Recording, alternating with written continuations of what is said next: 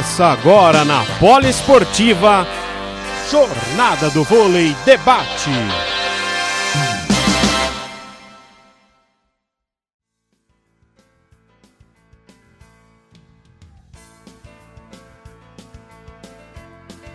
Boa noite, amigos da Rádio Poliesportiva. Estamos aqui mais uma vez para a nossa live debate do vôlei. E estamos aí, né, cara? Nessa caminhada, voltando aí dessas férias boas. E hoje nós vamos bater um papo muito gostoso aqui, debater voleibol. Nós vamos falar com o nosso parceiro de voleibol aí, pessoal aí do No Bloqueio, né? Hoje com a participação do Igor Calian, que é o nosso convidado para falarmos dessa rodada da, da, Superliga, da Copa do Brasil, do voleibol brasileiro masculino e feminino. Vamos acenar para ele aqui. Vamos já chamá-lo. Estamos aguardando o nosso grande companheiro aqui. Boa noite, Igor! Opa! Fala, Rogério, tudo bem? Beleza, Igor? Como é que você está, meu irmão? Tudo bem também, pô. Tava assistindo o clássico agora, tá um pouco melhor, confesso, viu? É mesmo? Você não vai me falar pra mim que você é corintiano. Não, pô, eu na verdade torci pra quem fez quatro hoje. Torço sempre. Ah, fez quatro? 4 a 0 cara. Tranquilo. Meu Deus do céu, hein? Então é por isso que o Palmeiras deitou e rolou hoje, então, pelo jeito. Cara, vou ser muito sincero, eu acho que quem tem que comemorar esse resultado é o Corinthians, que poderia ter sido um 6-7 tranquilo, viu? Nossa senhora, hein? Um time que tava em reação aí, colocaram o Mancini né, lá em cima. Pois é, ah, cara. Hoje foi jogo mas clássico é clássico. Como diziam, clássico é clássico e vice-versa. Sempre, em qualquer esporte, né? em qualquer esporte, é verdade. Rapaz, que notícia, hein? Já começamos bem. Inclusive, né? Hoje nós estamos cheios de notícias não muito boas, né? Nós vamos falar um pouquinho adiante, viu, Igor? Queria pegar a sua opinião, esse, esse furo de reportagem que hoje que o No Bloqueio publicou no Instagram. Uma, notícia importantíssima que pode afetar aí as rodadas. Inclusive já afetou a rodada do, da Copa do Brasil feminino que vai iniciar agora, essa semana, né? E, e vai mexer aí com um time que é candidato direto ao título, né? É, é. Que nos surpreendeu nessa temporada, né? O trabalho muito bem feito, como sempre, né? Mas hoje, esse ano tá um trabalho maravilhoso.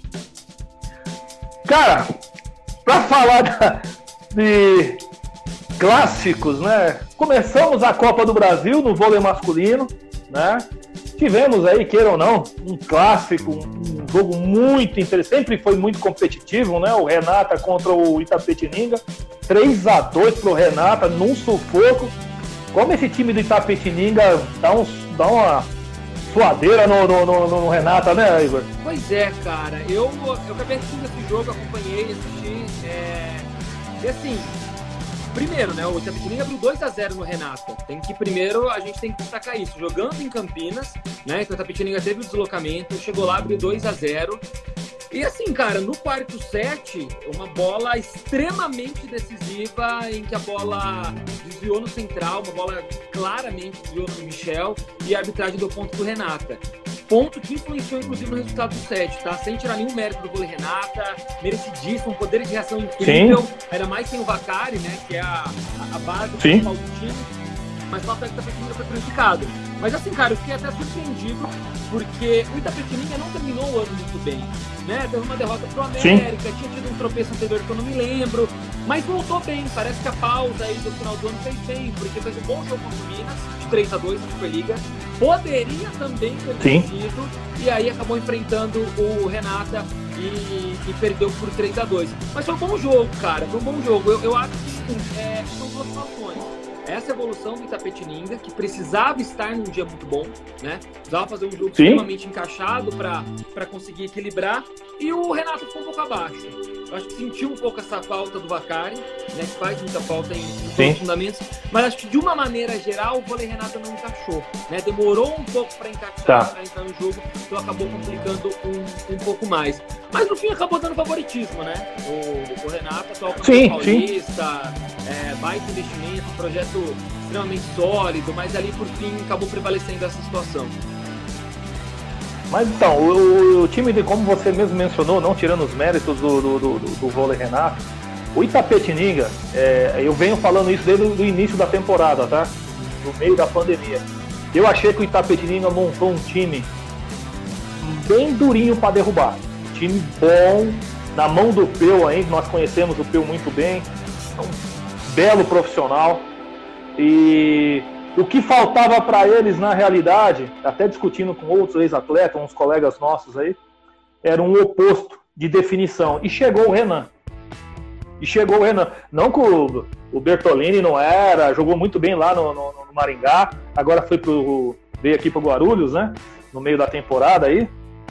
Mas é, o Renan foi o, talvez o, o fecha do, do, do, a cerejinha do bolo para o Itapetininga.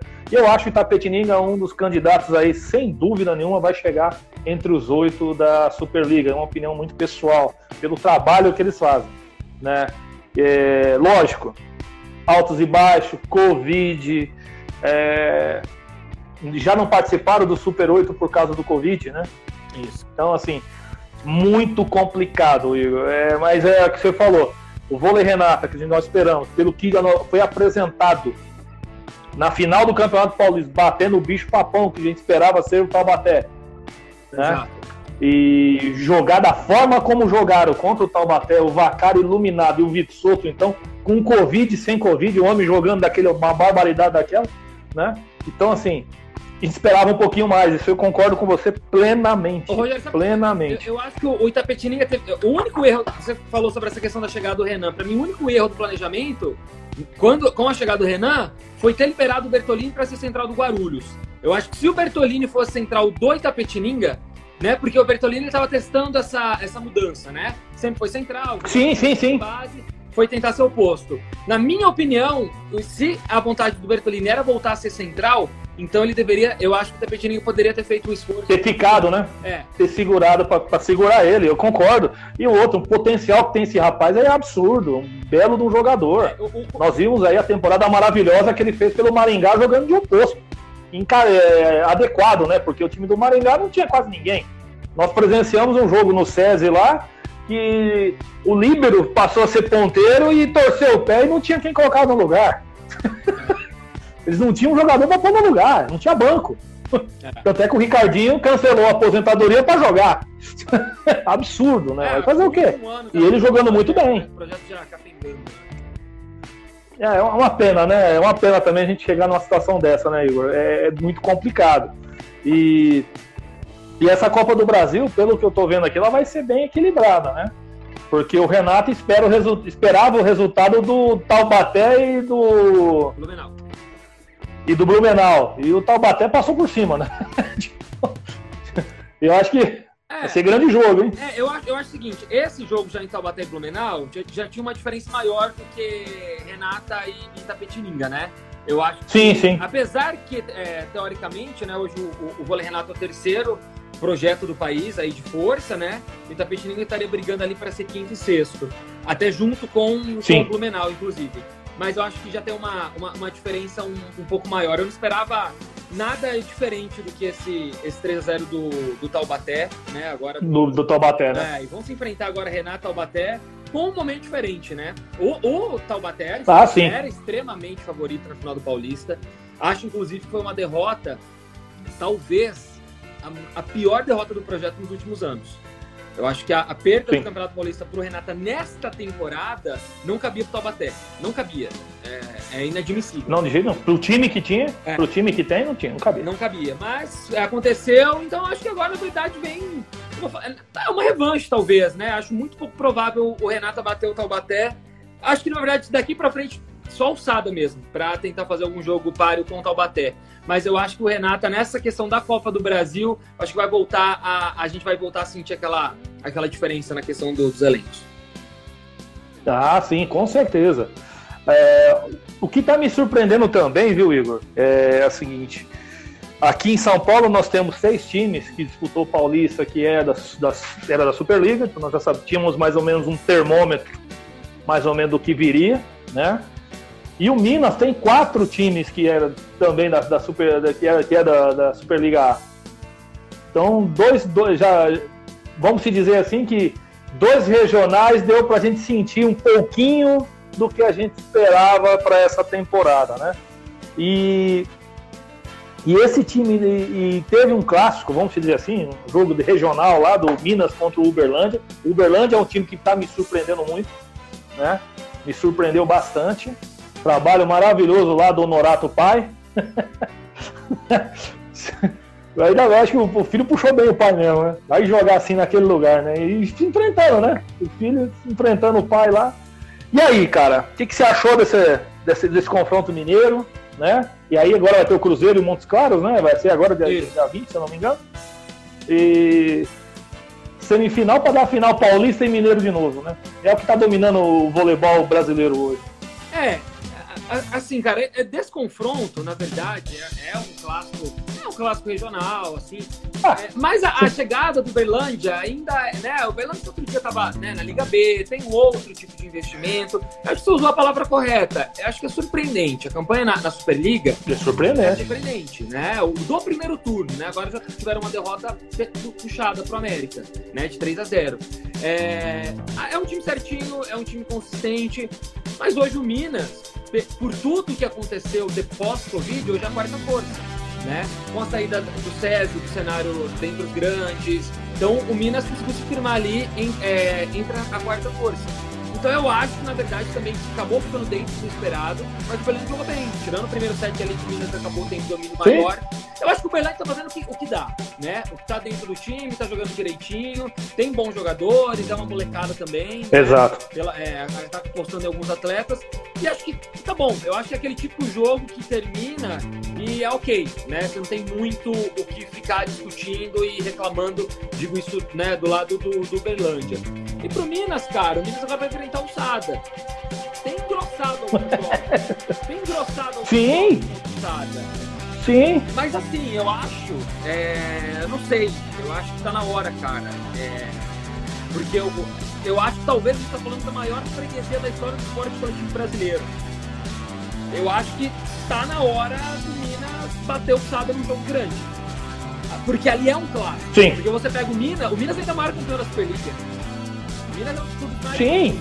estruturados do país. É o tradicional, é o time mais tradicional da Superliga masculina, não tenho dúvida disso. Só que não deve ganhar. E do feminino também, né? Nos dois, né? Não deve ganhar do Sada num jogo importante há 750 anos, entendeu?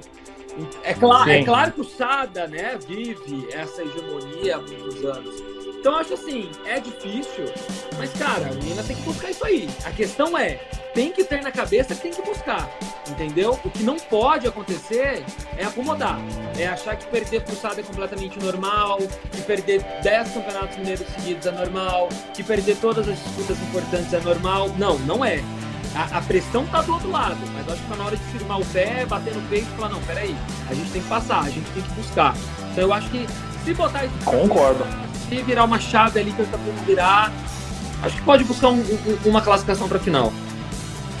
E eu, eu considero o elenco do Minas um elenco muito bom. Tá? Não estou falando que é de igual para igual com tal Baté e com Sada, não é isso. Mas é para incomodar. É, é time para incomodar. Né? O que o, o Pinta tá jogando é absurdo. Né? Realmente. O William Mago não precisa nem falar, né? O William, a gente até. É o Cocur, né? É o, é o melhor levantador do Brasil, indiscutivelmente, na minha opinião. Mas, assim, é, é o cubano, né? O cubano, o oposto lá, muito forte. O Escobar, muito forte. Inclusive, eu até comentei com, com o Orlando, ex-jogador da Pirelli, da época dos anos 90, né? Que eu falei, pô, o cara lembra muito você na época. forte físico, movimento de ataque, potência, né? Ele é muito forte. É, o Gustavão, né? Veio daquela sobra do Rio de Janeiro lá, aquele, do, do final do Rio de Janeiro. Gustavão, para mim, uma época merecia até uma oportunidade na seleção, não teve essa oportunidade. Lá no SES ele estava muito bem. Né? temporadas, duas, três temporadas que ele fez lá, foi maravilhoso, temporadas muito boas, mas não teve a oportunidade, né? E assim, o Neri, que já. Neri não precisa nem, nem, nem, nem apresentações, né? O treinador do, do, do Minas é absurdo, é muito bom, um excelente profissional. Agora, é aquele negócio, ah, mas investimento. Ok, concordo plenamente com isso, investimento, o time do Sada tal. Mas o time do Sada não quer dizer que é imbatível. Eles perderam no primeiro turno 3 a 2 com um jogo pro Minas. Teve jogos no Mineiro com um jogo muito disputado. Então acho que eles têm, que você falou, se acomodar e achar que é normal, não vai ganhar mesmo. Não vai mesmo. É, até porque o seguinte, não tem como. A gente fala muito de investimento, mas se estão algumas peças do Minas, a gente tá falando do William levantando, de levantador, a gente tá falando do Pinta, que é levantador. A gente tá falando do Gustavão, que merece uma chance na seleção. A gente tá falando dos Escobar, então a gente não. Honorato. Então a gente não tá falando de um time ruim. Então, assim, é, eu, eu, acho que talvez o que esteja precisando é virar o pensamento. Pensamento tipo, olha, já deu. São nove mineiros seguidos, é uma final de Copa Brasil, é, todos os confrontos importantes, sempre perde pro Sada. Então, assim, ok, vários anos essa história do investimento cabia. Acho que agora já não cabe mais. Eu acho que agora, quando perde, Não cabe mais. Tem que botar numa balança e falar assim: peraí. Né? Verdade. É, é, é a temporada em que a gente tem o menor número de clubes bons da história, ou clubes que estejam é, lá em cima. Então acho é que tem que ser a hora. Se não for agora, acho que vai, vai ficar difícil. Vai ficar difícil, é verdade. Você tem toda a razão. E e que você acompanhou aí, tá, nós estamos acompanhando aí. E o que, que você avalia? É difícil a gente avaliar com esse Covid, com a situação de treinamento, enfim. Mas o que, que você avaliou do time dessa temporada do Minas aí? Você acha que pelo menos até o semifinal chega? O time do masculino na Superliga? Masculino, masculino. Cara, é assim, é, é, isso, eu acho que tem que chegar. É, tá batendo já alguns anos na trave, esse ano ele tem que chegar. E o que acontece? O Minas vai classificar em quarto, né? É, a questão é o quinto colocado. Quem vai ser esse quinto colocado, que é a, a, a Superliga hoje, a briga, é exatamente essa. Para saber quem vai ser o quinto, né? A gente tem. É, falo, nunca a Superliga masculina esteve tão marcada. Você sabe quem vai brigar pelo primeiro e segundo, que é o, o, o, o Sada e o Minas. O Sada, o Sada e o Você sabe que o Renato vai ser terceiro e que o Minas vai ser quarto. Isso não muda. Aí do quinto para baixo você já não sabe o que vai acontecer. Então acho o seguinte, a questão é quem vai classificar ah, em quinto. Pai, é verdade. Quem vai classificar em quinto e aí o quanto esse time vai estar disposto e quanto vai estar concentrado a bater o Minas. Eu acho que Minas e Itapetininga e Minas e Uberlândia podem ser confrontos interessantes nas quartas. Olha, que vendo até classificação aqui, viu, viu Igor? É, do Uberlândia, que é o quinto, ao Caramuru, que é o é o penúltimo colocado, são oito pontos de diferença, que oito pontos na Superliga não foi. Uma derrota, duas derrotas aí já vai embora. Tem gente com e time com jogo a menos, né? Tem vários times com jogos a menos. E joga jogos a menos, exatamente. O Caramuru tem um jogo a menos, deixa eu ver aqui. É, o Uberlândia tem 14 jogos. Já tá na. Já tá na frente, no Tá normal. O Itapetininga tem dois jogos a menos. O Blumenau tem um. O Vedacity, apesar que agora também, né? Já deu Covid também nele, deu lá no Covid, né? tá suspenso os jogos. O César tem o César, depois a gente vai falar do César. E o Caramuru, tudo com 13. Então é um Ribeirão que não, Cara, não tem o que fazer. Coitado do Marcos Pacheco, hein? A, a, gente tem agora, por exemplo, o próximo confronto quinta-feira é Itapetininga e Blumenau. O Blumenau pode sair, o Blumenau acho que tá fora da classificação, tá em 8. Pode pular pra, pra sexto. É um negócio assim. Tá, pra sexto. Tá muito Isso equilibrado. Mesmo. Tá muito equilibrado pode, pode ficar até na frente do, do, do Itapetininga. É, sim, se ganhar. Pode, vai pra, se ele ganhar de 3 a 0 se ele fizer 3x0, 3x1, ele vai para 16 pontos, igual em número de pontos, mas na estatística vai estar vai tá maior, vai estar melhor. Exatamente. Ele vai passar o, o, o Tapetininga. Você vê como está bem, é o que você disse, está bem, bem, bem equilibrado ali mesmo, do quinto para baixo. É... E aí a questão, eu acho que dessa, e o... a chegada do Minas para a semifinal é essa. Quem vai ser o quinto e como esse time vai estar, tá, como ele vai estar tá chegando para as quartas. Se pegar o Itapetininga ou Berlândia dois jogos bons, eu acredito até no terceiro jogo. Minas contra qualquer um do quinto para baixo. Mas acho que dá para ser um confronto muito interessante e é o único confronto que pode ter uma surpresa, inclusive. Ah, eu acredito mesmo. Eu acredito também. Eu tô partindo por essa.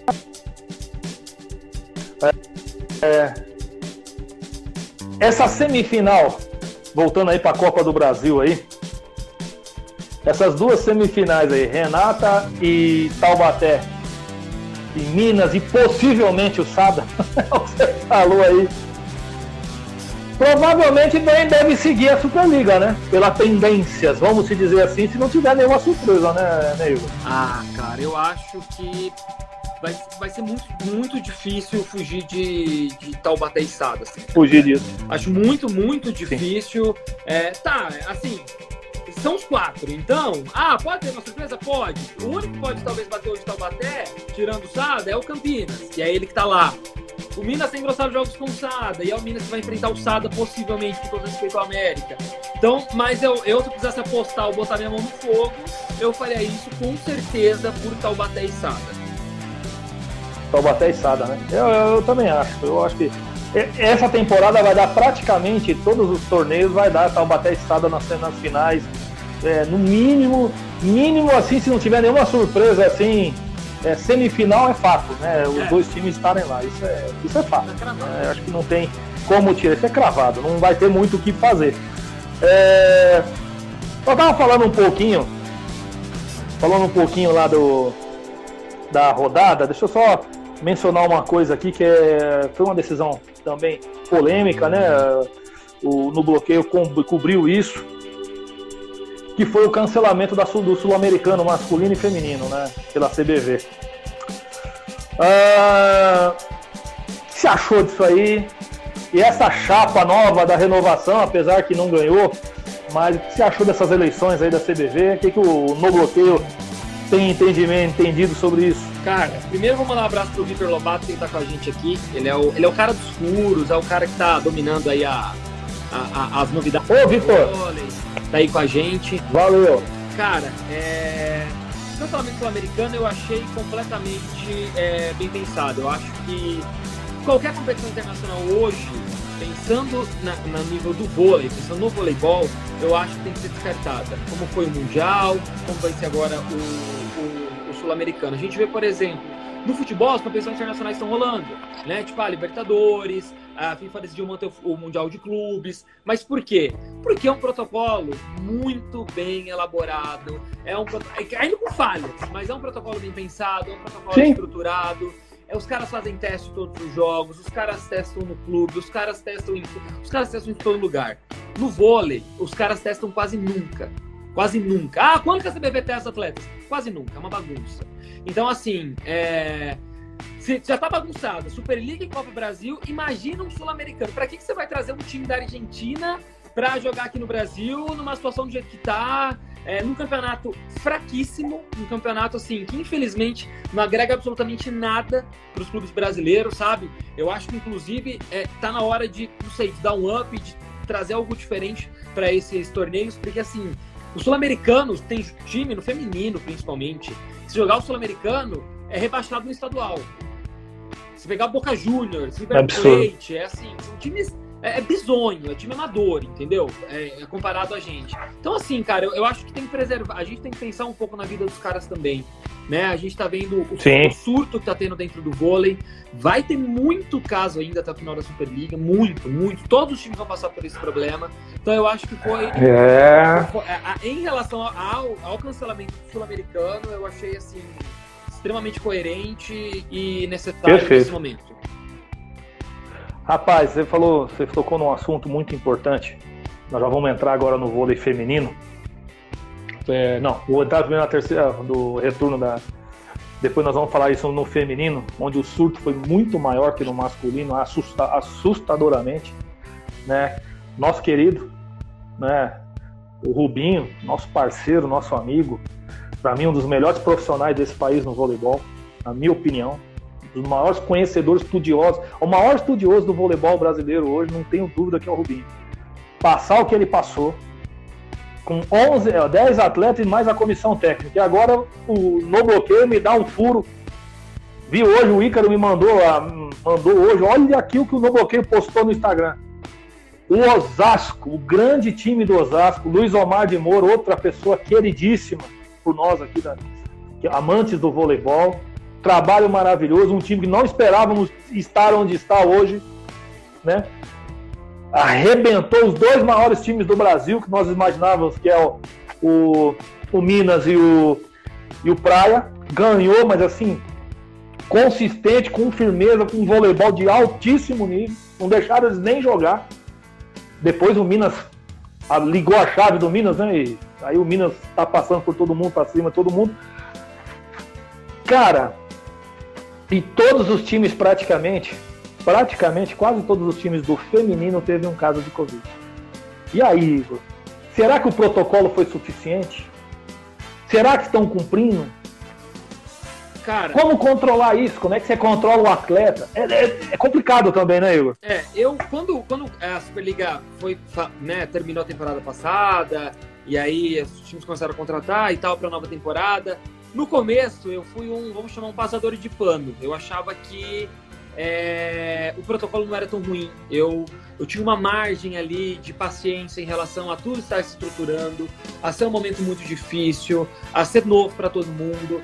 Mas agora eu acho que é, cara, é bizonho. É, é, o protocolo da Confederação Brasileira de Voleibol é bizonho, beira, assim, uma, é uma piada de mau gosto com os atletas. Isolamento social, é, cara, tá todo mundo. Quando você sai de casa, quando o atleta sai de casa para treinar, ele tá exposto. Tá? É claro que você tem que ter um controle maior do, dos seus atletas, do que eles estão fazendo à noite, do que eles estão fazendo no final de semana, do que eles estão fazendo é, em todo lugar. Mas eles, se eles saem de casa e eles vão para quadra, eles saem do ginásio, eles comem uma marmita, se ele é tá, tá exposto, fazem viagens, entram em ônibus, entram em avião, então eles precisam testar todos os jogos, eles precisam testar toda semana, precisa ser mais rigoroso. Então assim, aquilo que aconteceu com a Tandara é uma piada, é uma piada a, a menina estar contaminada e ir viajar com o time, ter que fazer um isolamento por conta, ter pago, ela pagou para fazer o teste e aí descobriu que ela estava contaminada. E se ela entra? E se ela Meu joga? Deus. Entendeu? Esse surto que vocês estão passando agora ia passar antes. Então, quer dizer, é, é bizonho, é bizonho. Toda aquela paciência que eu tinha no começo em relação ao protocolo, daquela dificuldade Acabou. de saber que existia, agora para mim é uma piada, entendeu? É, é, não tem como. Uma, e vou te falar mais. Na verdade, a gente está tendo sorte porque está tendo poucos casos. Se a gente fosse considerar a bagunça que é a falta de controle, era para ter muito mais, muito mais. Então, ter muito mais. Na verdade, que a gente tá ter muito mais. É uma dose de sorte. Os clubes estão tendo uma dose de sorte aí. Ou não estão divulgando também muita coisa, né? A gente não sabe o que está acontecendo muito internamente ali.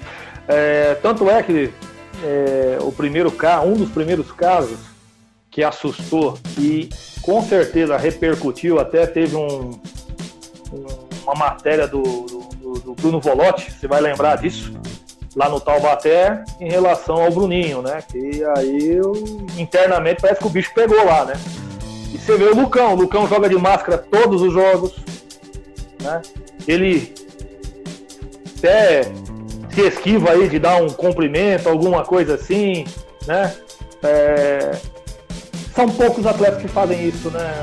E não sei se isso ainda vai ser o suficiente, né, Igor? É, e deixa eu é só responder dois comentários aqui que o pessoal tá interagindo nesse assunto. assunto claro, claro, claro, por favor. O Fred falou que não pode ser sul-americano, mas pode ser super, Superliga no Vi, eu vi esse comentário do Fred. A questão é o seguinte, Fred, é, a vida tem que continuar de uma maneira, né? E o esporte também precisa. Tem atleta, não são todos atletas que ganham é, muito dinheiro da CBV, como os atletas campeões olímpicos. O salário precisa pingar na conta. A galera tem que receber, a galera tem que trabalhar, tem que jogar. Então a galera tá indo lá se esforçando e jogando. Então a Superliga, a Copa do Brasil, o estadual tem que acontecer. Porque os jogos precisam continuar, todos os esportes voltaram. A questão que é patética é você não ter um protocolo, uma confederação é, atenta a isso e, é, é, é, né, e articulando essas questões. O que não tem necessidade é você fazer um campeonato igual sul-americano, que é um campeonato pífio, um campeonato vergonhoso, com times de baixíssimo Tecnicamente nível, muito ruim. Horrível. Exatamente. Pra trazendo estrangeiro para cá só para aumentar esse nível de, de contagem. Então, assim, então essa é a minha, essa é a minha visão em relação a não ter o sul-americano e ter as, as competições nacionais. Aí o Carlos falou se a Sandara teve contato com contaminado, é obrigação dela como ser humano testar. Inclusive, ela fez. Ela foi lá, testou e ficou sabendo que estava positivo. A questão é, ela tinha feito um teste um ou dois dias antes da CBV que tinha dado negativo, ou a CBV não testou. O que acontece, gente, é o seguinte: é, tem que pagar teste, tem que fazer teste, tem, tem que testar. Tem. É a confederação, os atletas é verdade. em relação à confederação feche uma parceria com um laboratório, com 10, com 15. Eu não sou, eu não sou diretor, não trabalho na CBV, entendeu? O que eu tenho que cobrar da CBV, inclusive como imprensa, é exatamente essa situação. Entendeu? Não é a, a Tandara, ela tem que testar e ela testou. Então a CBV tem que cobrir isso, tem que dar um suporte maior, não adianta. A gente teve o caso Sim. do Rubinho, que foi o caso mais sério. Deus me livre. Mas aí se acontecer algo de pior? Sim. Entendeu? Sim. Sim. Mas, enfim, Verdade. Então é isso. Verdade. E agora, com o furo, Luiz Omar também, né? Luiz Omar mais três da comissão técnica. É. Não é isso? Não, então, cara, assim. Não tá tendo. O que eu tô querendo, não tá, a CBV testa, por exemplo. Vou mandar agora pra Copa Brasil. Aí faz o teste de todo mundo, entendeu? Aí sim, tanto que o Tapetininga ficou fora do Super 8 aquela vez por causa da disso. Mas não existe teste após todos os jogos, testes após todas as viagens, tá? Isso não, não existe. Existe uma testagem é, de, a cada de vez em nunca, entendeu? Mas todos os jogos vão manter um controle semanal, isso pode ficar tranquilo que não existe. Aqui, tá colocando aqui que foi divulgado que a CBV faz, é, fez parceria assim e paga. Sim, não, é... eles pagam, eles pagam, tem uma parceria, Pode... faz um Albert Einstein, o Ícaro tá informando aqui, mas o que eu tô questionando é a quantidade, a quantidade é muito pequena.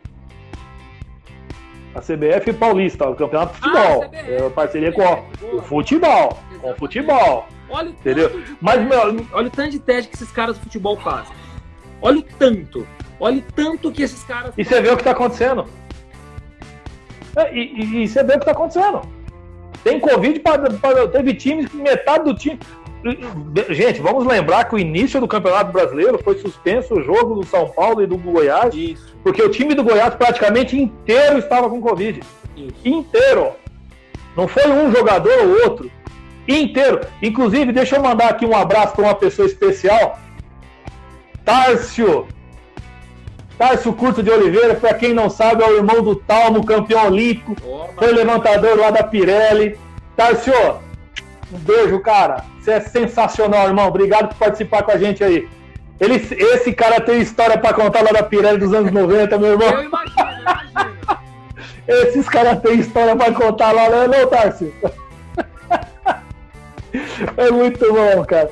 E falando aí, é, além desse protocolo, nós esticamos esse assunto, que é, acho que é, é, eu acho que um programa só não dá para a gente falar só desse assunto, né, Igor? Isso é uma coisa muito séria, nós temos que cobrar mesmo, você tem toda a razão. Nós não estamos indo nos jogos justamente em respeito ao Covid. Claro. A poliesportiva não está fazendo, mesmo tendo lá autorização para ir, nós não estamos indo fazer em respeito a essa situação. Óbvio, óbvio, agora com a vacina. Ah, pessoal, a vacina não começou não, gente. Começou só com o primeiro aqui. Vai demorar ainda isso aí. Isso vai demorar para chegar na gente. Então nós temos que fazer os protocolos. E faltando aí a, a, ao nosso assunto aqui da, da, terceira rodada, você até deu uma pincelada aí do Uberlândia da derrota para o América, né? Do Montes Claros aí.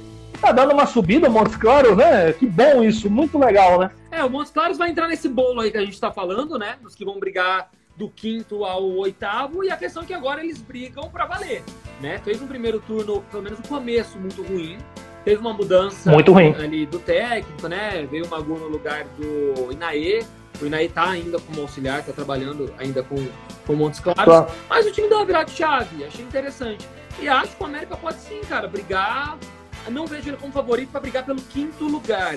Mas eu não me espantaria se o América classificasse entre os seis ali. Classificasse. Eu, eu, acho que, que, tem time, tem potencial. E essa. E sabe o que eu tava achando interessante? O América tem feito jogos com placar, placares enormes. Tipo assim, 33 a 31, 29 a 27, e perdendo todo.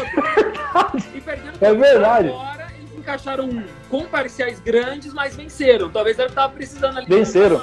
Eles ganharam um do César, né? Parece que o do César lá foi 36 a 38, não sei quanto lá. Eles conseguiram ganhar um set lá do César, lá nesse sentido. É. Mas, cara, olha, é muito legal mesmo. Porque, é assim, nós sabemos a, a distância dos times de investimento. Até o Minas ali, a gente sabe a distância deles. Mas esse é, esse essa aglomeração do campeonato, vamos dizer assim, da, do meio da tabela ali, né, Igor? Eu acho que vai dar a emoção que a gente espera um pouquinho a mais do, do da Superliga, não, né? Com certeza. E hoje era assim, eu, você pode ter percebido que eu falo, né? Não, não tenho problema em falar algumas coisas. Não, eu também, viu? Então, algumas coisas que penso, que fique claro que eu tô parabenizando o trabalho da CT, do América e dos atletas que estão fazendo um trabalho excepcional. Para mim, o América não estaria na Superliga, tá? Time que deve atleta, Eu concordo. paga, time que foi. Não estaria Concordo. jogando. Muito claro. Aquela, aquela confusão com o Corinthians aqui, negócio de emprestar CNPJ, aquela história também. É. Eu também concordo com você. Então, Eu concordo com você. direção, fique muito claro que pra mim o América estaria fora completamente, assim, tendo que pagar todo mundo, porque eu conheço atleta de. se- quando, quando o Montes Claros era bom, que tava lá na briga, gente que ainda tem dinheiro pra receber. Então, é, se existisse um fair play, fair play financeiro, ou se a é um CBV absurdo. levasse o vôlei mais rigorosamente, o, o América não estaria na Superliga. Mas já que tá, parabéns pra quem tá trabalhando, o trabalho tá bom. É verdade. Cara, outro jogo também importante da rodada aí, foi o importante da rodada, né? A briga lá embaixo lá, né? O Caramuru e o Ribeirão. O Ribeirão conseguiu arrancar um pontinho dos caras, meu. Olha só que interessante. Um grupo jovem, né? Molecada que o Pacheco ali, É. sem investimento, não adianta. É, o Pacheco tá fazendo, tirando leite de pedra. A grande verdade é essa. Nós sabemos a competência do Pacheco, né? Multicampeão da Superliga aí, né? Montou aquele timaço do Florianópolis, né? chegou, chegou a ser imbatível aquele time, né? E hoje tá nessa situação, né, Igor? Difícil, né? Pra É, nós. cara, Amantes do voleibol, né? Pra quem vimos o Pacheco, né? É, uma mudança. Mas quando o Pacheco foi ainda pro, pro Ribeirão, a ideia do projeto era uma ideia mais- de um, de um projeto mais forte, né? Ideia do Lipe. Não sei se estão acompanhando, mas quer mandar um abraço pra ele, pra esposa dele, pessoas maravilhosas. É, Sim. Mas o, o projeto, hoje em dia, você investir no vôlei já é muito difícil. Você fazer vôlei no interior de qualquer estado que seja é mais difícil ainda. Então as coisas difícil ainda. acabaram não andando em Ribeirão Preto. E assim, esse ano a gente só tá na Superliga que acabou confirmando presença aos 49 no segundo tempo. E assim, quase que não vai. Com-. Com jogadores emprestados do Cruzeiro, enfim, do juvenil do Cruzeiro. Então, assim, que eu acho que, pra mim, isso é uma co- é correto pra caramba, na minha opinião, como o Itapetininga fez com o SESI, né? E deu- no Itapetininga deu certo, é, né? No Itapetininga deu certo. Né, agora, vamos ver. você esse pra jogar nessa situação, tá? Eu, vejo muito diferente a situação do César e a situação do Ribeirão. Então, na situação do Ribeirão, eu acho ótimo colocar essa molecada pra jogar, ganhar de jogo, ter visibilidade. Infelizmente, os resultados não aparecer. Poderia já ter beliscado uma vitória ou outra, mas é que aí parece que vai ficando cada vez mais difícil, né? Você não ganha uma, não ganha duas, Sim. não ganha dez. A, a- a vitória é uma construção.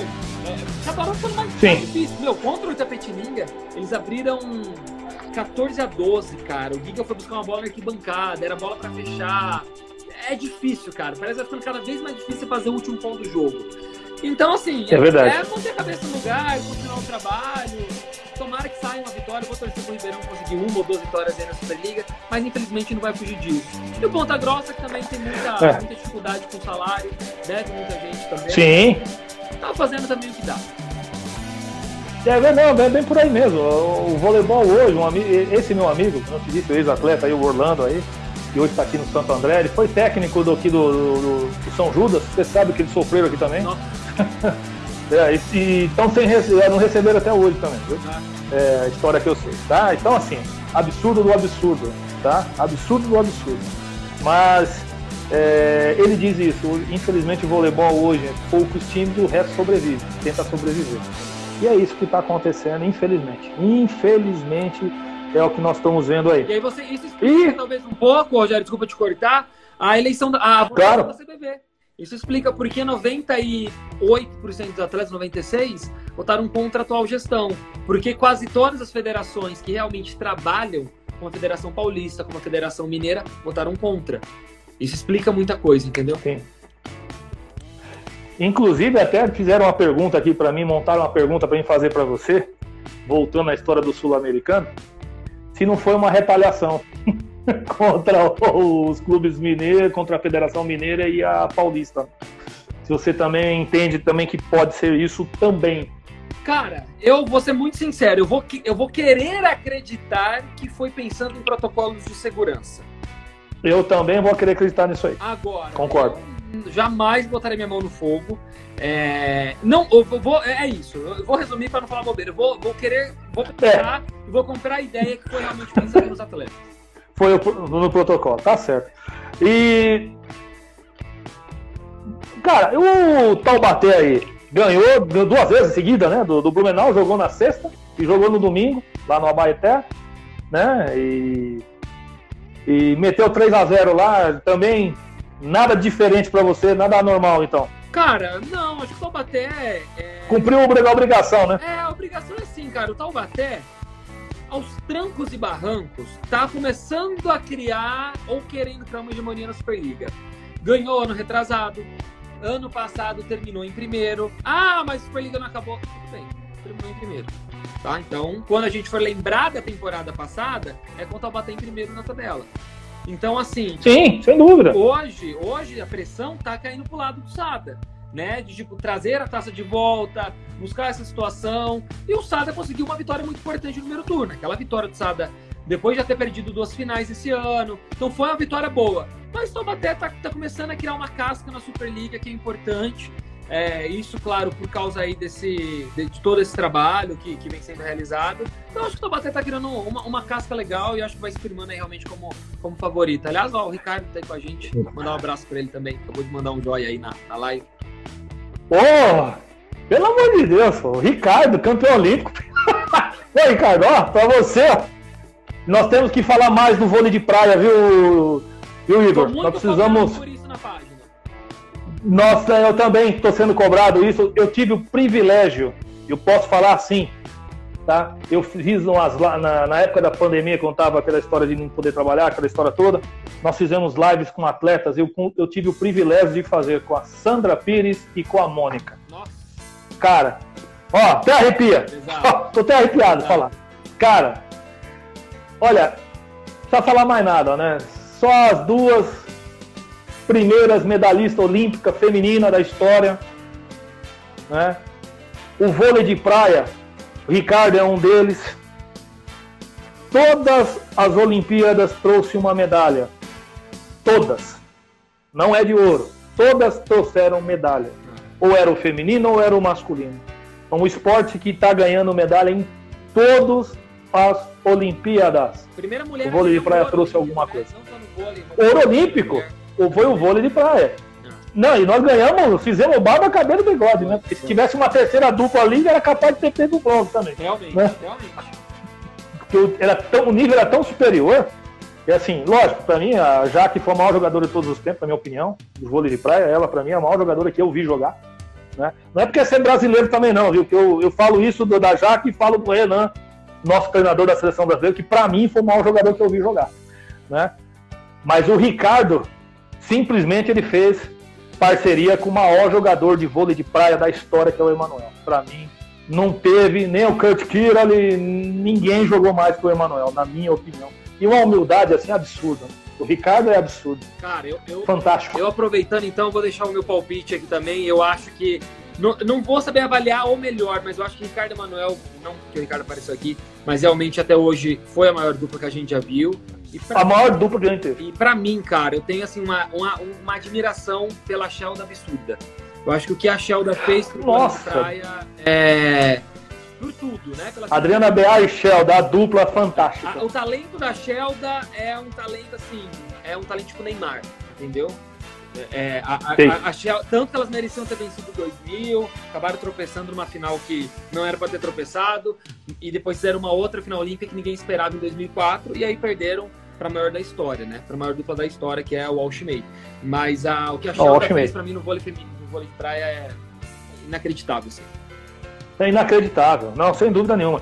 É aquele negócio, né? Em 2000 foi a zebra, né? Da, Nossa! Da, dupla australiana, a Cook, a outra que eu não me lembro agora, me Ela fugiu o nome dela. é... Só para aquela dupla na vida inteira, um jogo só muito. Na vida inteira. Era muito favorita, cara. Muito... Jogaram mal aquela, aquele jogo. Em, então, em, em, que pese também a, a, May, é, dentro daquele período antes da, antes da Olimpíada, dos campeonatos, circuitos mundiais e tal, a, a Adriana Bear Sheda dominava os circuitos. É. Inclusive ganhava delas. Ganhava delas. Então, assim, lógico que na Olimpíada é uma outra situação, uma outra história. Mas olha, uma medalha de prata que essas meninas conseguiram. Não tendo a estrutura, o que mereciam. Tá? Eu acho que eu sempre acho o atleta olímpico nunca tem a estrutura que, que um americano tem, por exemplo, né? com exceção do vôlei de quadra, né? que você vê Saquarema é, é realmente é diferenciado junto com o, o CT do russo, do americano, é, é, é completamente absurdo, é, é, de outro planeta o que os caras fazem. Mas o nosso esporte olímpico é sucateado, essa é a grande verdade. Nós temos os maiores atletas, os melhores profissionais da, do planeta.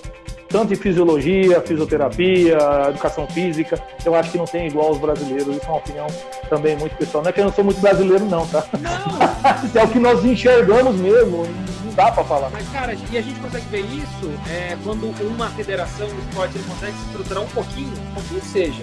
Mas que ele, um, ele consegue se estruturar para ter um fim de organização, você vê o futebol feminino fazendo uma final olímpica com os Estados Unidos, uma final de mundial contra a Alemanha. Você vê o vôlei que incomodava ninguém. E jogando de igual para igual, né, né, Igor? Jogando de igual para igual. Não teve esse negócio de tomar goleada, jogou de igual para igual. Tem sido as duas competições, acabou. Também Sem dúvida. Um pouco de, de azar ali. É, e aí você tem um, Foi mesmo. um vôlei mudar em 20 anos fazer o que o vôlei fez. Então, quando tem um fim de organização aqui, cara, é, não é, não é mentira falar isso. É, chega a ser óbvio. Se o Brasil, se nós tivéssemos um comitê olímpico, se a gente tivesse uma organização, uma estruturação, nós, nós brigaríamos sempre com os Estados Unidos para ser primeiro lugar com as medalhas. Sempre, mas facilmente. Não tenho a menor, eu não tenho dúvida disso. Isso você tem toda a razão. O esporte na escola, facilmente. conhecendo todos os esportes, com a molecada praticando, aprendendo, vendo como funciona, com incentivo, com estrutura, rapaz, era batata. É isso aí. Igor, mudando de assunto agora, vamos falar do feminino, que é a sensação aí. Até pegar aqui a, a classificação aqui, é pra gente dar uma olhadinha. Rapaz, eu comecei a me encantar mais, inclusive eu tô, eu tô fazendo os comentários mais do feminino que do masculino hoje. gosto mais. eu tô fazendo, tô participando mais. E, e realmente você vê que é um pouco mais nivelado as coisas no feminino, né? Os times são um pouquinho mais iguais, né? E, e o que acontece? É... Tivemos um jogo sensacional, do meu ponto de vista. Um outro ídolo que eu tenho no coração que para mim é o maior treinador da história, que é o José Roberto Guimarães, você pode não concordar comigo. Não, concordo, Mas, é, para mim, nós temos os três maiores treinadores da história do voleibol mundial. Bebeto de Freitas, José Roberto e Bernardinho. É incomparáveis esses caras, na minha opinião. O Bebeto, por tudo que ele fez, porque onde nós chegamos foi graças ao início com o Bebeto de Freitas. Não vou entrar no mérito aqui do Nusman, tá? Mas estou falando como dirigente naquele, naquela época. Para mim, foi o maior dirigente esportivo daquela época na, no Brasil, não teve outro cara igual. Para mim, não. Ele, ele mudou realmente o voleibol. Agora, não vou entrar no mérito que aconteceu, deixou de acontecer depois. Estou falando como federação de voleibol. É... E o Zé, rapaz, pegou. O Zé já tinha cantado essa bola, você vai lembrar, quando ele disse que não, o ciclo dele vai acabar em, em acabar em 2020, em, em Tóquio. Porque o projeto dele era trabalhar com a base. Pô, já tá três anos trabalhando com base, rapaz. E o time, rapaz, nessa pegada, meu. Foi campeão paulista num jogo histórico com o Osasco, ganhando de virada, dentro do Zé Liberato, que você sabe que é muito difícil. Ganhar do Luiz Omar de Moura dentro do Zé Liberato, olha, é complicado. E ele conseguiu fazer esse feito histórico com o time metade ali, juvenil ali, mas jogando uma barbaridade. Ele fez o time jogar de uma forma espetacular, sem dinheiro, né? Porque lá no Barueri tem atleta que é ele que tá pagando do bolso dele. Né? A gente sabe que ele tá pondo dinheiro lá. E agora com essa meninada nova que ele foi obrigado a reformular, né? Não tem jeito, o vôlei infelizmente tem essa questão jogar o que eles jogaram sexta-feira, hein, Igor? Que absurdo. Cara, é, o Barueri, eu achei a temporada passada, né? Que foi que o Barueri foi campeão paulista. É, cara, aquilo ali, e o Zé ele falou, eu acho que foi bem sincero mesmo. Ali, é claro que ele tava com o calor do jogo, mas ele falou que tinha sido a maior conquista da vida dele e tal.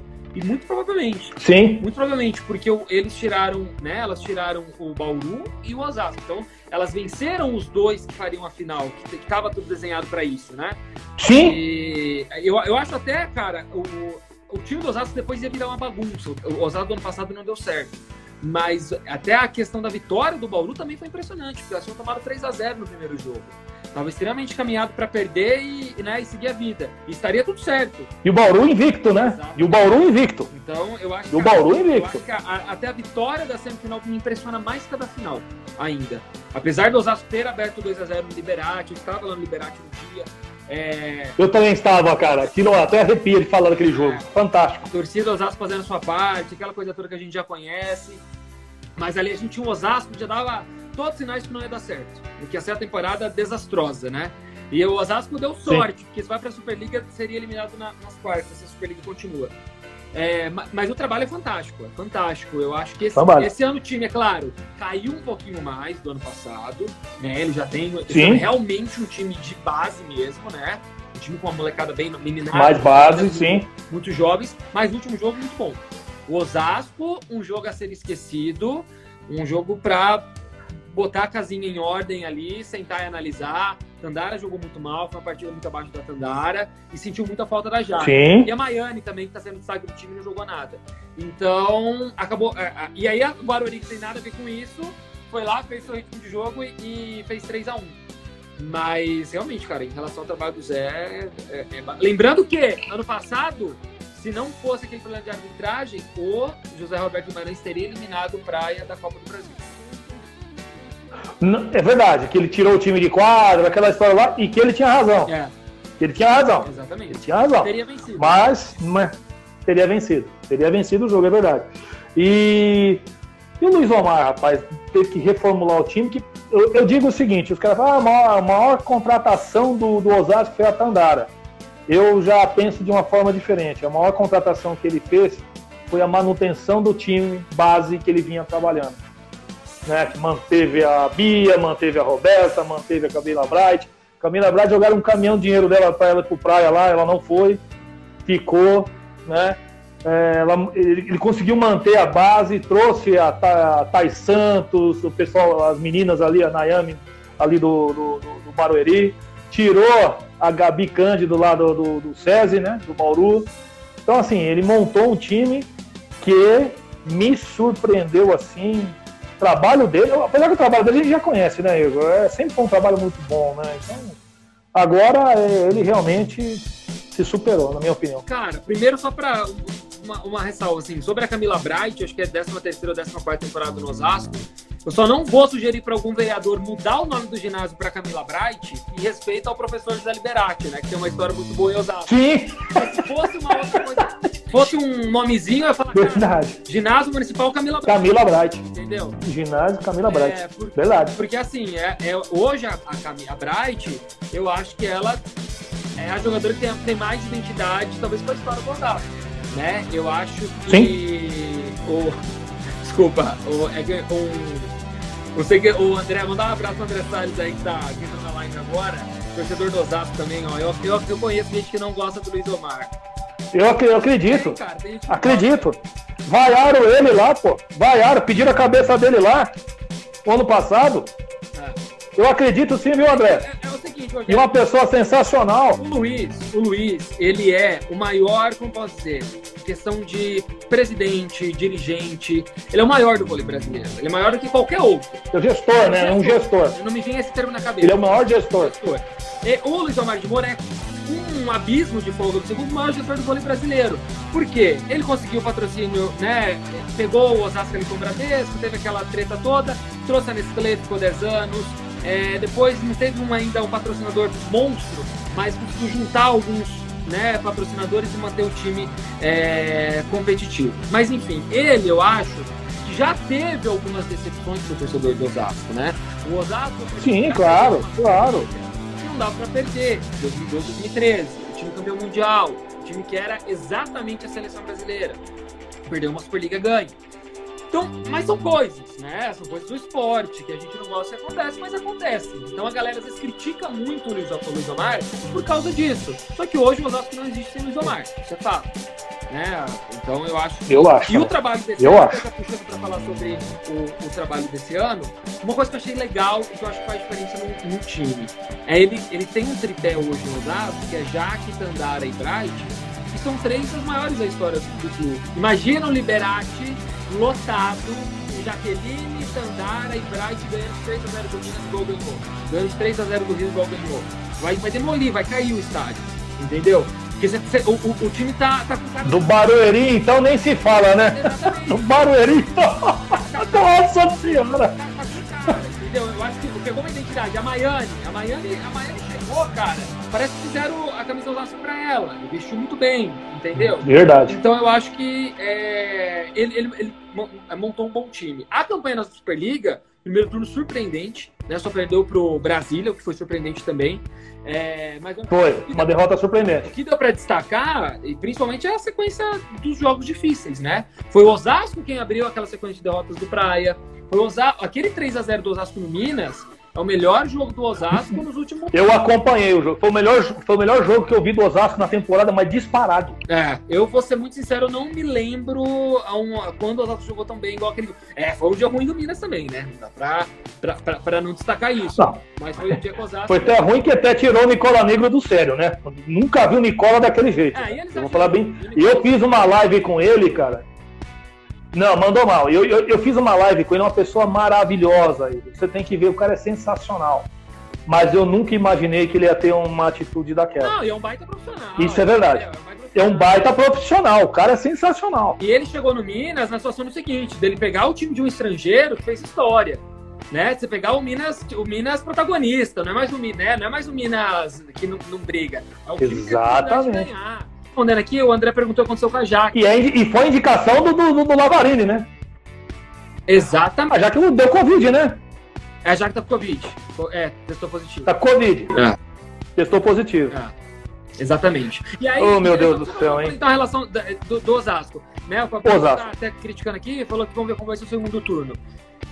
Eu, eu acho ainda que o Osasco briga. Hoje o Osasco ainda briga pelo título. Vai, como vai ser o pós-Covid, a recuperação dessas atletas, como vai ser a recuperação do time, isso é um processo que o torcedor também tem um pouco de calma. Aí não é questão só de Luiz Omar, é uma questão um pouco diferente. Tem que ver como que o time vai reagir a, a essa volta. Mas eu acho que hoje o Osasco briga sim com Minas e com Praia pelo Briga. título. Eu acho sinceramente que briga. Pelo título. Eu acho que briga sim. Briga sim. Tá? É, eu, eu concordo com você. É, falando um pouquinho do, do, do time de Minas agora, é, eu também, eu vou te falar, fizemos lives com pessoas sensacionais, tá? E eu tive eu- mais um privilégio. é, nós fizemos uma live com o Paulo Coco. Esse é, esse é, esse é sensacional também. Legal, né? Esse é- conversei com ele também. Ele é demais, cara. Ele é um cara, uma, uma simplicidade fantástica. E ainda, quando eu virei pra ele, falei, Paulinho, eu lembro de você quando você era reserva do Maurício no Banespa. Aí o homem. Aí o homem ficou doido.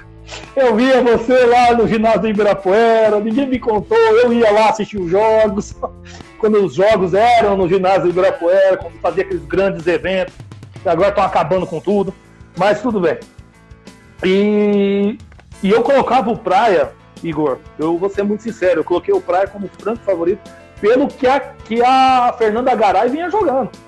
A Garay, ela, iniciou uma temporada, assim, parecia que ela estava em 2012 jogando um absurdo, absurdo, virando todas, bloqueando, passando, atacando, uma inteligência, jogando com uma inteligência assim, fora do comum. E aí veio a derrota pro Osasco. Rapaz, o negócio parece que desandou, né? Impressionante, né? Cara, deixa eu mandar aqui um beijo. Olha quem tá com a gente. A Juma tá aí, ó, levantadora do céu. Oh, nossa senhora! Ô, Juma, obrigado aí pela presença com a gente aí, hein? Um beijo, Juma. Essa tem história em Barueri, hein? É, Essa tem história lá, hein? Essa tem. Essa fez parte daquela final e jogou demais. uma das protagonistas, né, Ju? Uma das protagonistas Uma das protagonistas, não tenho a menor dúvida. daquele time. O, o André que citou aqui a questão da Maiane, eu já tinha falado, é que ele perdeu, né? Que a Maiane, como eu tinha citado, parece que fizeram a camisa do Osasco pra ela, vestiu ali. Pô, fizeram, fizeram mesmo. Cara, o ela tá Praia- jogando demais. O Praia é o seguinte, quando você pega ali, vai começar, você começa a analisar os times, né? Acabou, os times começam a contratar. É, o Praia é muito, com muita sobra o melhor elenco, não só o melhor time, é o melhor elenco, né? Hoje o Praia tem uma saúde financeira invejável, tem um patrocinador extremamente forte e tem um excelente time, um excepcional. Só que, cara, eu não sei, o Praia tá com um problema aí, não sei se é psicológico, não sei o que é. Em grandes jogos tá deixando muito a desejar, muito. Em finais de estadual. E é uma pena, né? Não, nesse primeiro turno de Superliga perdeu pra quase pra todos, assim. É, não sei, cara. Eu acho que vai voltar a crescer. Acho ainda, inclusive, que é o, um dos, dos, dos, dos Talvez o favorito ainda. Mas precisa jogar mais bola, cara. time no papel não resolve muito, não. Precisa jogar bola. Olha o Ícaro de sacanagem comigo aqui. Porque eu falei que a Juma, quando jogava no Barueri, ela tinha 18 anos.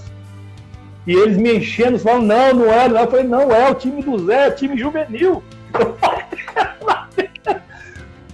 ah, é, Juma, o senhor enganou. Você é carinha menininha mesmo.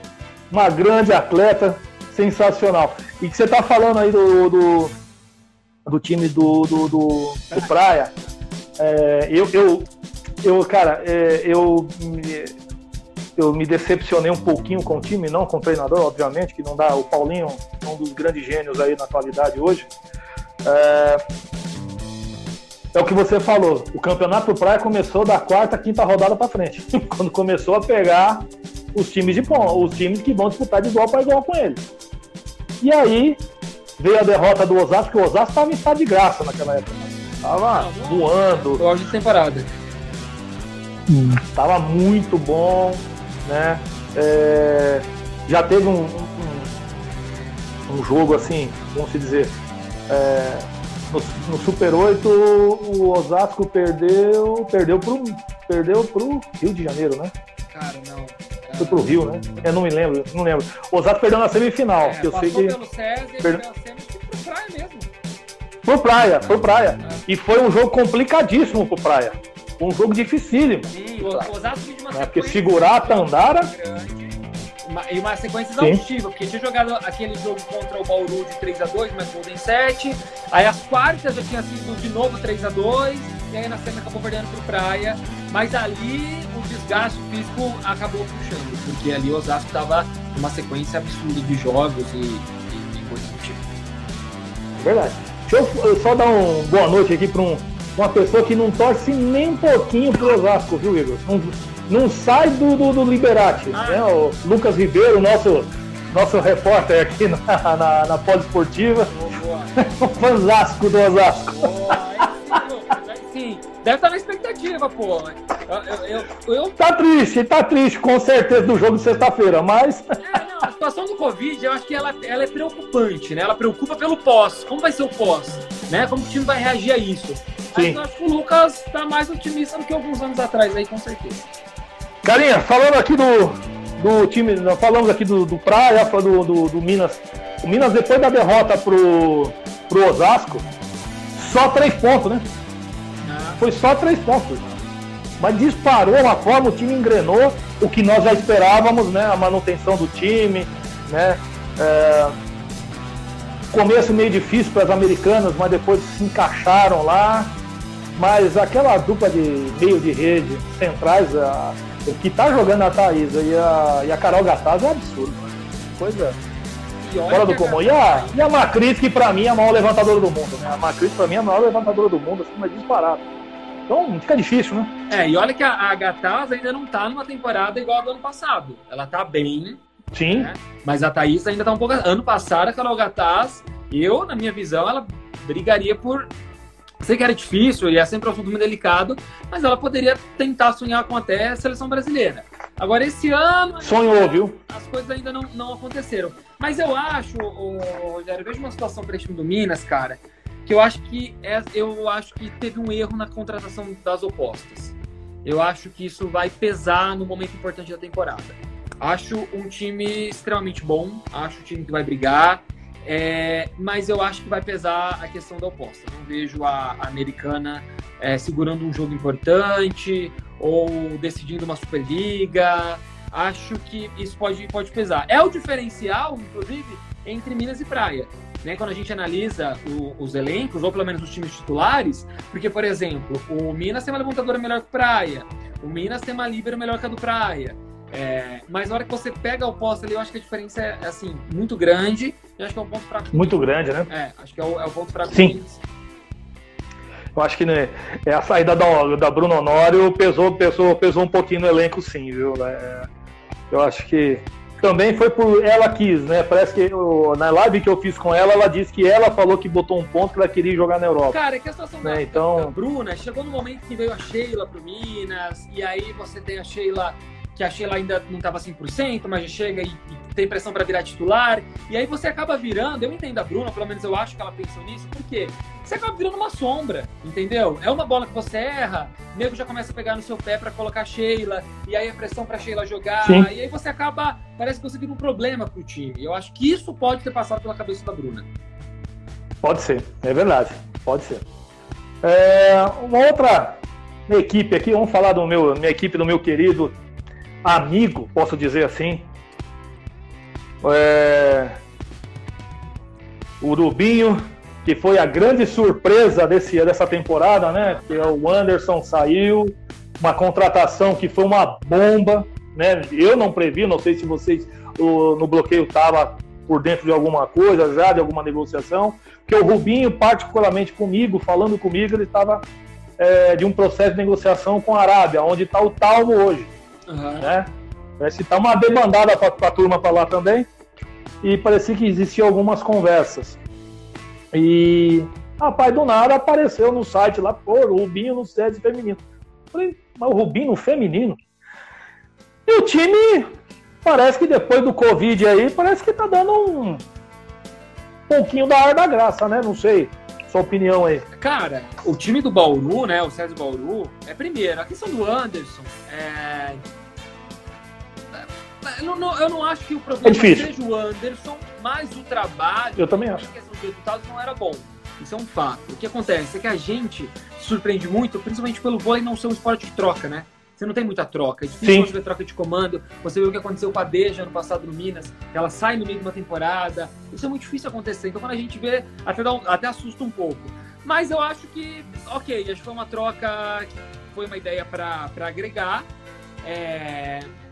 E o time melhorou, né? Pelo menos nos últimos jogos. E assim, agora o SESI Bauru, com a chegada da Rabadzieva, né? Com a chegada da Dobriana, olha, é uma. No papel, voltando àquela história do papel, é o melhor Bauru que eu Sim. É o melhor SESI Bauru Sim. então, assim, agora o César Bauru vai ter uma pressão, porque a gente tem cinco times na Superliga que chegam de igual para igual e um vai ficar fora da, da semi.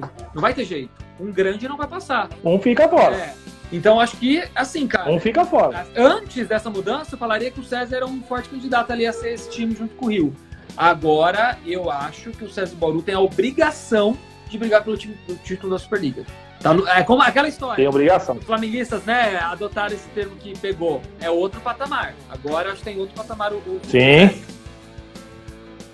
E, cara, pra gente finalizar aqui, vamos se dizer assim, ah, falar do, do grande Bernardinho, né?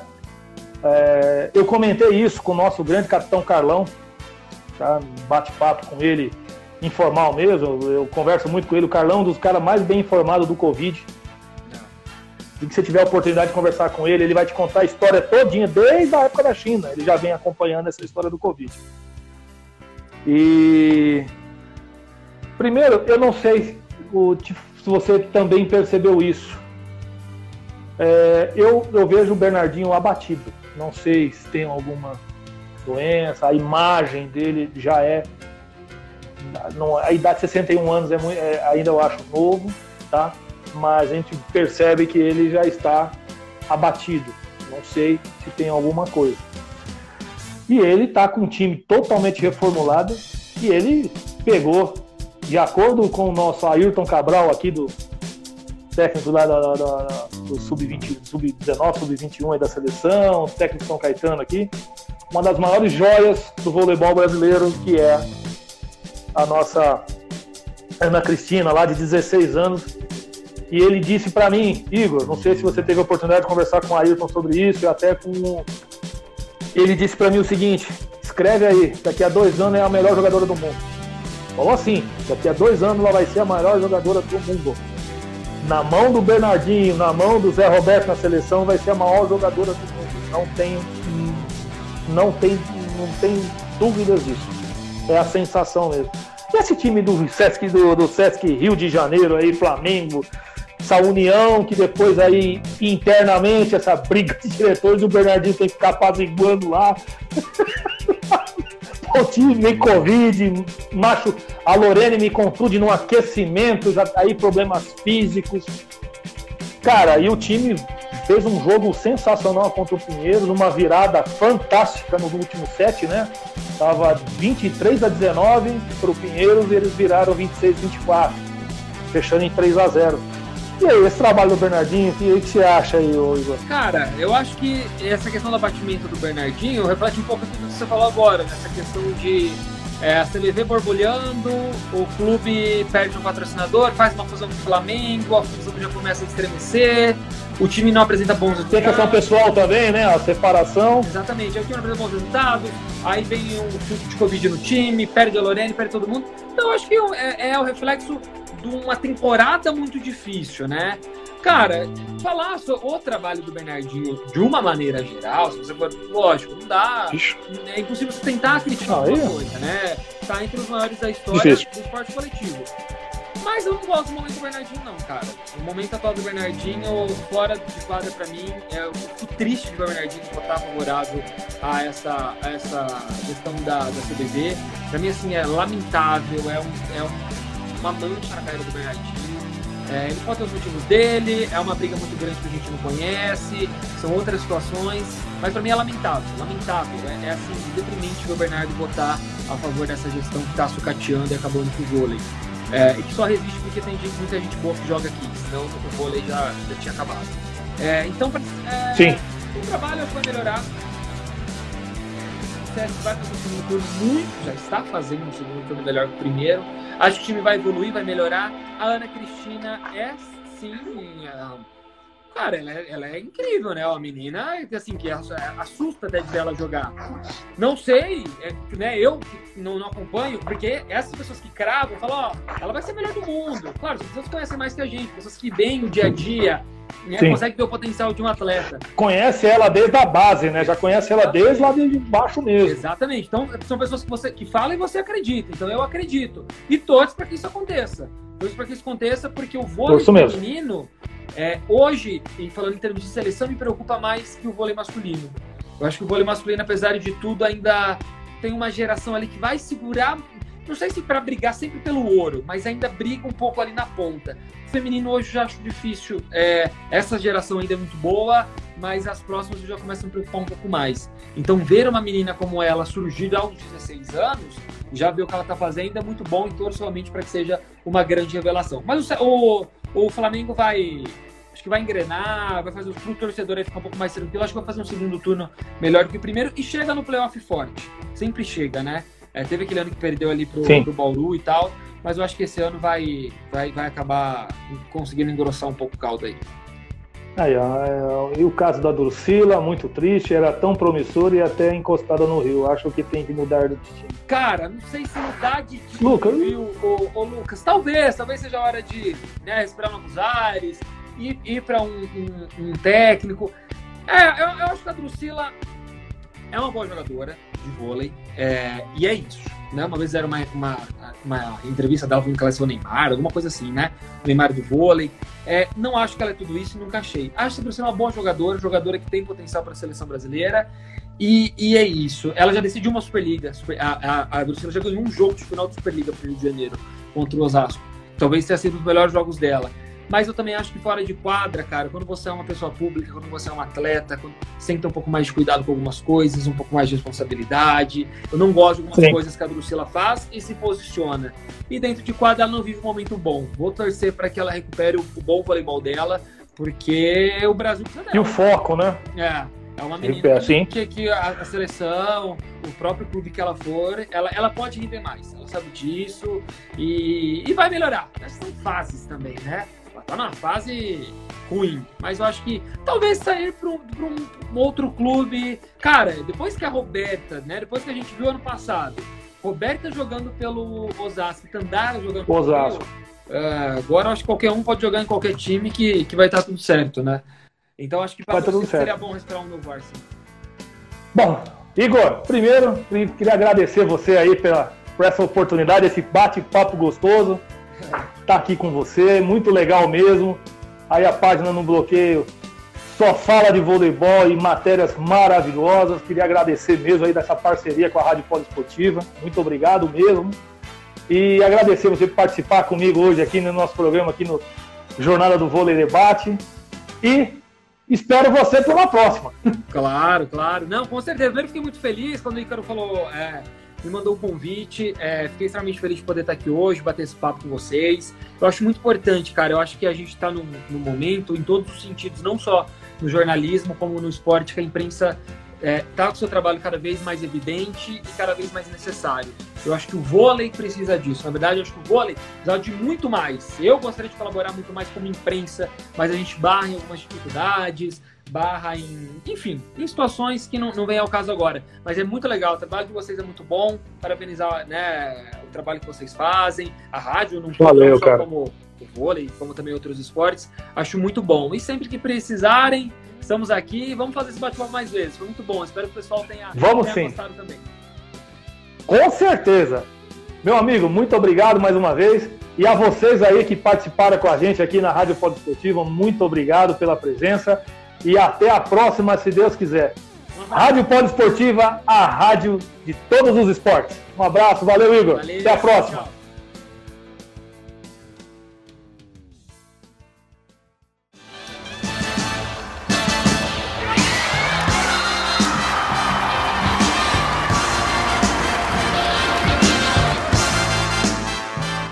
termina na Rádio Poliesportiva Jornada do Vôlei Debate.